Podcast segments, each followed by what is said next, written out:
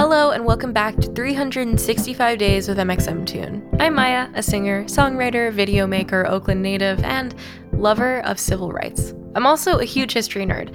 I love untold stories, gross facts, hidden secrets, and anything weird, dark, or inspirational from the past. So let's delve into today's history. It's 365 with mxmtoon. New facts every day, so don't leave too soon. I'm gonna teach you stuff, no, it won't be tough. Gonna go a year till you've had enough. It's 365.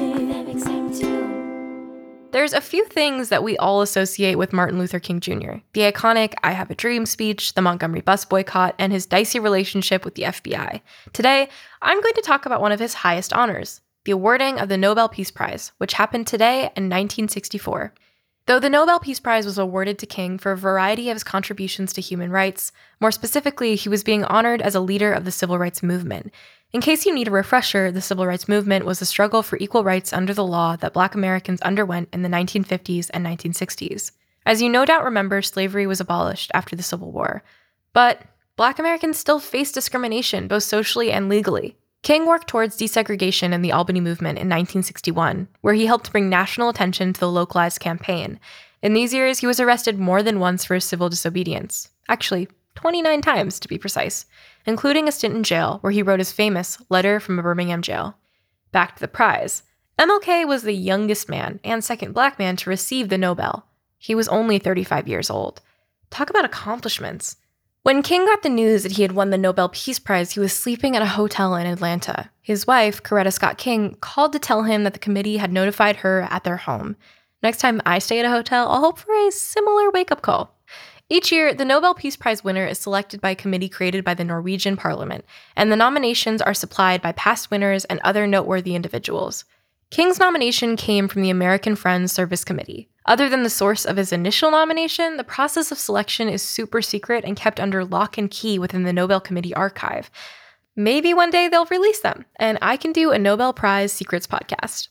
He was awarded $54,000 as a part of the honor, which he split among the Southern Christian Leadership Conference, the Gandhi Society for Human Rights, the Congress of Racial Equality, and five other organizations.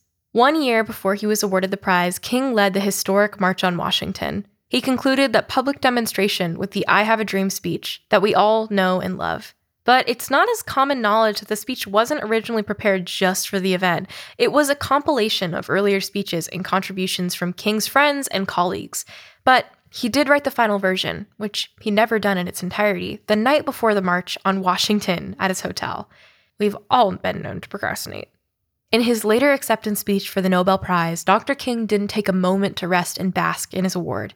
Instead, he used the moment to draw attention to serious racist injustices still taking place, like a string of murders at voting rights rallies and the burning and bombing of sanctuary churches in Mississippi. King received the prize just four years before he was shot by a white supremacist at the Lorraine Motel in Memphis, Tennessee. The motel was owned by black businessman Walter Bailey. He called it the Lorraine in part after his wife Loree, and in part after the song Sweet Lorraine. It appeared in the Green Book, that showed which businesses offered support to black men and women during segregation. Louis Armstrong, Aretha Franklin, and Otis Redding were all guests. Today, it's become a civil rights museum. King knew he was a target. After JFK was shot in 1963, King said to his wife, This is what is going to happen to me also. I keep telling you, this is a sick society. He was in Memphis to support a crew of striking sanitation workers. There, he participated in two marches with the workers and delivered his famous I've Been to the Mountaintop speech. In that speech, he made several references to previous attempts against his life, which in retrospect seemed tragically prophetic. Though today King is viewed nearly universally as an American hero, he wasn't beloved in his lifetime by the American government, to say the least. The head of the FBI, J. Edgar Hoover, smeared King as a supposed communist and sent him a letter that's been interpreted as encouraging Dr. King to commit suicide. This has led some people to believe that King's murder was a part of a larger conspiracy. His family maintains the theory to this day, but that's a story for another type of podcast. In the era of Black Lives Matter, it's more important than ever to look back on the heroes who fought tirelessly against racism in the mid 20th century. Many of King's words from his Nobel acceptance speech still resonate today, and I'll close with a quote I believe that unarmed truth and unconditional love will have the final word in reality. This is why right temporarily defeated is stronger than evil triumphant. I believe that even amid today's mortar bursts and whining bullets, there is still hope for a brighter tomorrow. And on to our music fact for today. When you think of your favorite mafia man, Frank Sinatra probably isn't who comes to mind. But today, in 1969, New Jersey issued a warrant due to mafia connections. He had to show up in court to answer questions about his supposed mafia ties. Earlier, he'd been forced to give up part ownership of two casinos in New Jersey.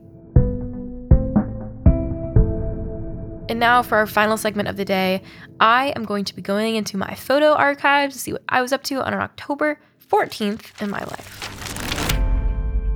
This is very boring, but basically in October 14th of 2015, I took the PSAT, which is the practice standardized test for college admissions in high school. Um, I did really bad. I think I got like, I, I believe I got like an 1100. For me, that was not great. I have test anxiety, and so I was very nervous about it.